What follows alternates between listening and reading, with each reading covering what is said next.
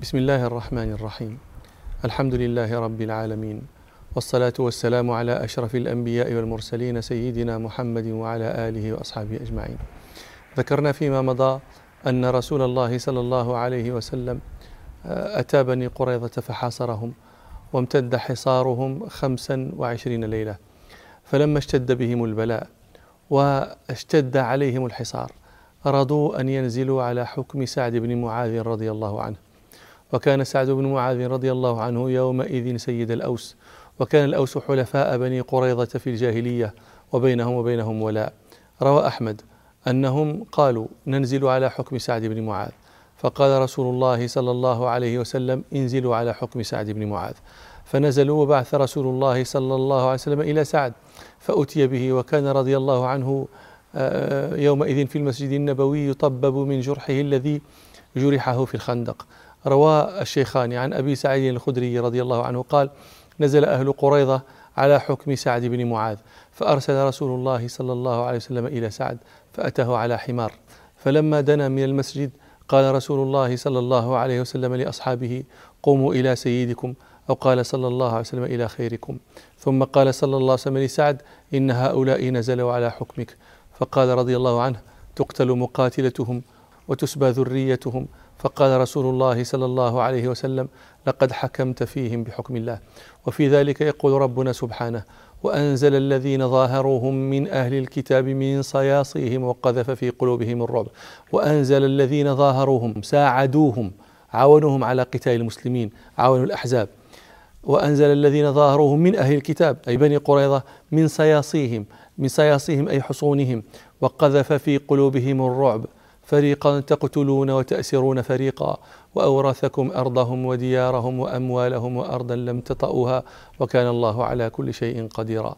ثم توفي سعد بن معاذ رضي الله عنه انفجر ذلك الجرح الذي كان جرحه يوم الخندق. روى البخاري ومسلم في صحيحيهما. عن عائشة رضي الله عنها قالت أصيب سعد يوم الخندق رماه رجل من قريش يقال له ابن العارقة رماه في الأكحل. أكحل آه، عرق في وسط الذراع. فضرب عليه رسول الله صلى الله عليه وسلم خيمة في المسجد آه، ليعوده من قريب. وكان سعد رضي الله عنه دعا الله عز وجل ألا يميته حتى يقر عينه من بني قريظة آه، لأنهم نقضوا ما كان بينهم وبين رسول الله صلى الله عليه وسلم من العهود والمواثيق والذمام ومالوا عليه مع الأحزاب.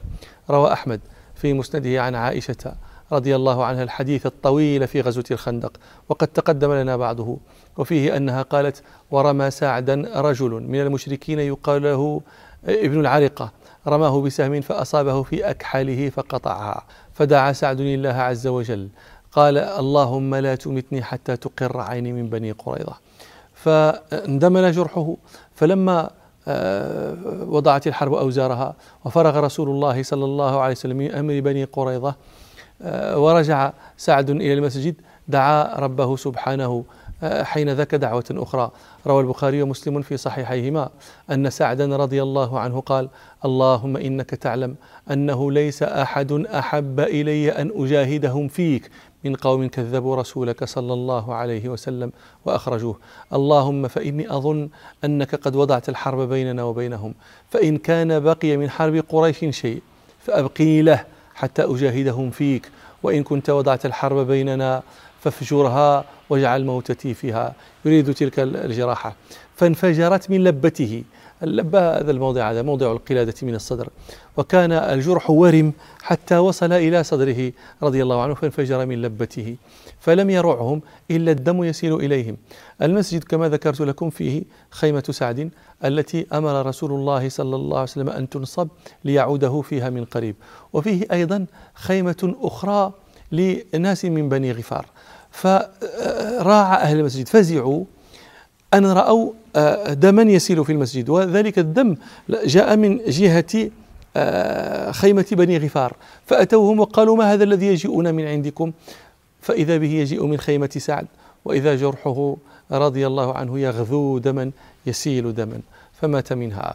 روى ابن سعد في طبقاته عن محمود بن لبيد رضي الله عنه قال آه، لما أصيب أكحال سعد يوم الخندق فثقل حولوه عند امرأة يقال لها رفيدة كانت تداوي الجرحى فكان رسول الله صلى الله عليه وسلم يسأل عنه كيف أصبحت وإذا جاءه في المساء يقول كيف أمسيت. فكان آه، سعد يخبره.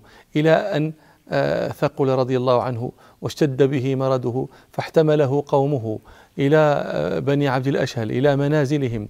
فجاء رسول الله صلى الله عليه وسلم مساء يسأل عنه كما كان يسأل فقيل للنبي صلى الله عليه وسلم قد احتمله قومه إلى بني عبد الأشهل. قال محمود بن لبيد فذهب رسول الله صلى الله عليه وسلم إلى بني عبد الأشهل وجعل يسرع النبي صلى الله عليه وسلم قال حتى تقطعت شسوع نعالنا خيوط التي يربطون بها نعالهم تقطعت وحتى سقطت أرديتنا عن ظهورنا. فشكى ذلك إليه أصحابه وقالوا يا رسول الله أتعبتنا في المشي؟ فقال صلى الله عليه وسلم إني أخاف أن تسبقنا الملائكة إليه فتغسله كما غسلت آه، حنظلة. فانتهى رسول الله صلى الله عليه وسلم إلى البيت وهو يغسل وأمه تبكي وهي تقول ويل أم سعد سعدا حزامة وجدا. فقال صلى الله عليه وسلم كل نائحة تكذب إلا أم سعد. ثم جعل رسول الله صلى الله عليه وسلم رأس سعد رضي الله عنه في حجره ودعا له.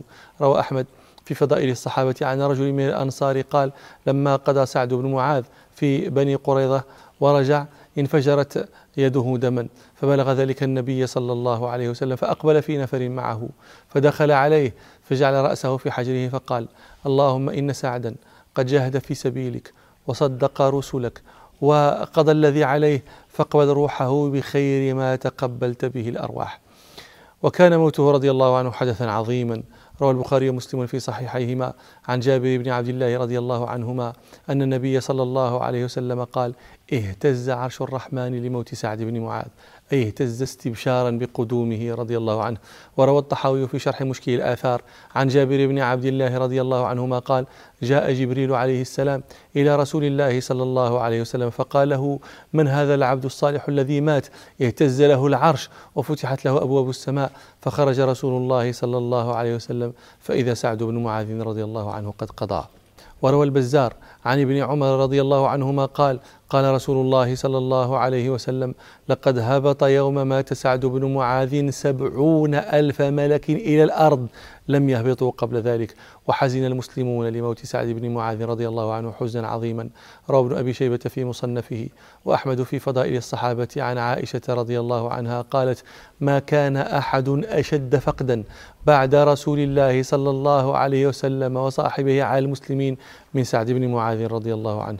وروى أحمد والطحاوي في شرح مشكل الآثار وابن حبان عن عائشة رضي الله عنها قالت لما مات سعد بن معاذ رضي الله عنه بكى أبو بكر وعمر رضي الله عنهما حتى عرفت بكاء أبي بكر من بكاء عمر وبكاء عمر من بكاء أبي بكر وكانوا كما قال الله عز وجل رحماء بينهم. وقد حدث رسول الله صلى الله عليه وسلم بعظيم مكانة سعد عند الله.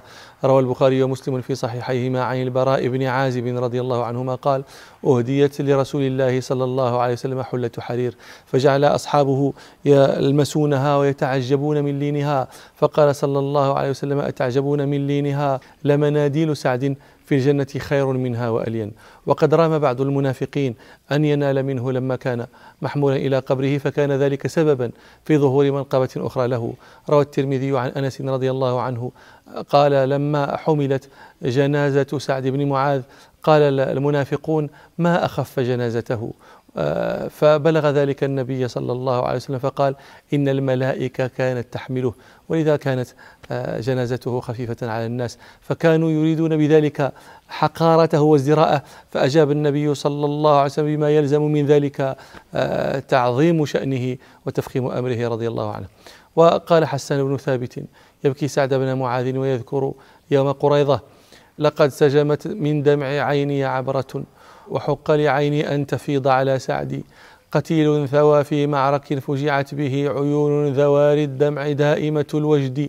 فإن تك قد ودعتنا وتركتنا وأمسيت في غبراء مظلمة اللحد. فأنت الذي يا سعد أبت بمشهد كريم وأثواب المكارم والحمد. بحكمك في حيي قريضة بالذي قضى الله فيهم ما قضيت على عمدي. فوافق حكم الله حكمك فيهم ولم تعف إذ ذكرت ما كان من عهدي. ويشير حسان رضي الله عنه بهذا البيت الأخير إلى ما يذكره أهل المغازي والسير وهو عندهم بلا إسناد لكنه مشهور عندهم ويشهد له الذي سمعتموه.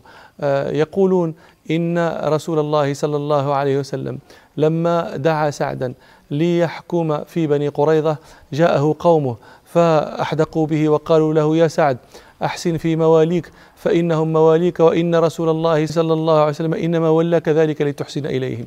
فلما أكثروا عليه قال رضي الله عنه لقد أنا لسعد أن لا تأخذه في الله لومة لائم وقضى حينئذ بالذي ذكرنا بأن تقتل مقاتلتهم وأن تسبى. ذراريهم وهذا الذي يشير إليه. حسان رضي الله عنه بقوله فوافق حكم الله حكمك فيهم ولم تعف إذ ذكرت ما كان من عهدي. وقال أيضا حسان بن ثابت يبكي سعد بن معاذ ورجالا من أصحاب رسول الله صلى الله عليه وسلم من الشهداء ويذكرهم بما كان فيه من الخير. يقول ألا يا لقومي هل لما حم دافع؟ وهل ما مضى من صالح العيش راجع؟ تذكرت عصرا قد مضى فتهافتت بنات الحشا وانهل مني المدامع. صبابة وجد ذكرتني أحبة. وقتلى مضى فيها طفيل ورافع وسعد فأضحوا في الجنان وأوحشت منازلهم فالأرض منهم بلاقع. وفوا يوم بدر للرسول وفوقهم ظلال المنايا والسيوف اللوامع. لأنهم يرجون منه شفاعة. إذا لم يكن إلا النبيون شافع فذلك يا خير العباد بلاؤنا إجابتنا لله والموت ناقع. ونعلم أن الملك لله وحده وأن قضاء الله لا بد واقع. ومنذ ذلك اليوم ذل الكفر والنفاق في المدينة وقطع أثر اليهود فيها وسلت آخر شوكة كانت لهم في ظهور المسلمين. وطأطأ المنافقون رؤوسهم وجبنوا عن كثير مما كانوا يصنعون وأصبحت المدينة موئل الإسلام وحصنه الحصين. وقد كنت ذكرت لكم أنه لما تحزبت الأحزاب على رسول الله صلى الله عليه وسلم كان من جملتهم مسعود بن رخيلة ويقال مسعار بن رخيلة الأشجعي في من تابعه من قومه الشجاع بن ريث بن غطفان. فلما رد الله سبحانه الكافرين بغيظهم لم ينالوا خيرا. وكفى ربنا سبحانه المؤمنين القتال. عاد وفد أشجع إلى النبي صلى الله عليه وسلم وهم مئة على رأسهم. مسعود بن رخيلة هذا أو مسعر بن رخيلة على الخلاف اسمه. فأنزلهم رسول الله صلى الله عليه وسلم منزلا حسنا وأمر لهم بأحمال التمر. فقالوا يا محمد لا نعلم أحدا من قومنا أقرب دارا منك ولا أقل عددا. وقد ضقنا بحربك هذه وحرب قومك فجئنا نوادعك فودعهم صلى الله عليه وسلم ثم إنهم أسلموا بعد ذلك فقد روى مسلم في صحيحه. عن عوف بن مالك الأشجعي رضي الله عنه قال كنا عند رسول الله صلى الله عليه وسلم تسعة أو ثمانية أو سبعة فقال ألا تبايعون رسول الله؟ وكنا حديث عهد ببيعة فقلنا قد بايعناك يا رسول الله؟ فقال صلى الله عليه وسلم ألا تبايعون رسول الله؟ فقالوا قد بايعناك يا رسول الله. فقال صلى الله عليه وسلم ألا تبايعون رسول الله؟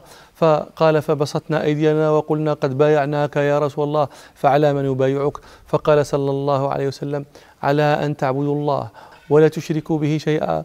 والصلوات الخمس وأن تطيعوا وأسر صلى الله عليه وسلم كلمة خفية. ثم قال صلى الله عليه وسلم وألا تسألوا الناس شيئا. قال الراوي فلقد رأيت أولئك النفر يسقط أحدهم صوته من يده فلا يسأل أحدا أن يناوله إياه. وإلى لقاء آخر إن شاء الله. سبحانك اللهم وبحمدك. أشهد أن لا إله إلا أنت أستغفرك وأتوب إليك. والحمد لله رب العالمين.